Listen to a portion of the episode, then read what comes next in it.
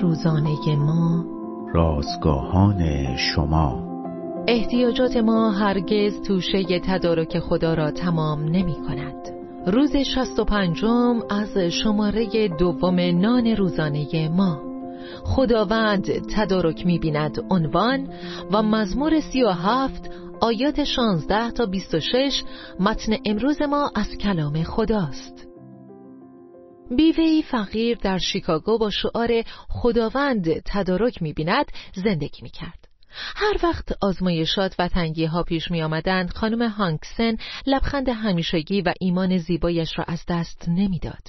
اندیشه خود را به خدا وامی گذاشت و می‌دانست که خدا بارش را بر دوش خواهد کشید و نیازهایش را برطرف خواهد کرد. فقط خانم هانکسن بود که از فرزند عقب افتادهش حمایت و نگهداری می کرد. بالاخره آرتوروز مزمن او را زمین گیر کرد.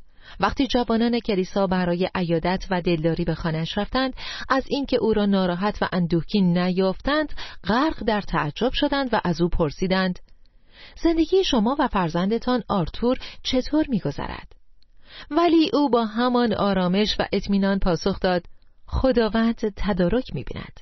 بعد از مرگ خانم هانگسن و مراسم خاکسپاری آرتور و آشنایان به خانه بازگشتند و با تعجب دریافتند که او مجموعه تمری از تمام نامه هایی که برای مادرش میفرستادند جمع آوری کرده بود و هرگز در پاکت نامه ها را هم باز نکرده بود بسیاری از این نامه ها شامل هدایای نقدی بودند که زندگی آرتور را برای روزهای آینده تأمین می کردند. وقتی ما نیز تمام فکر خود را به خدا می سپاریم از راه های شگفت انگیز او شگفت زده خواهیم شد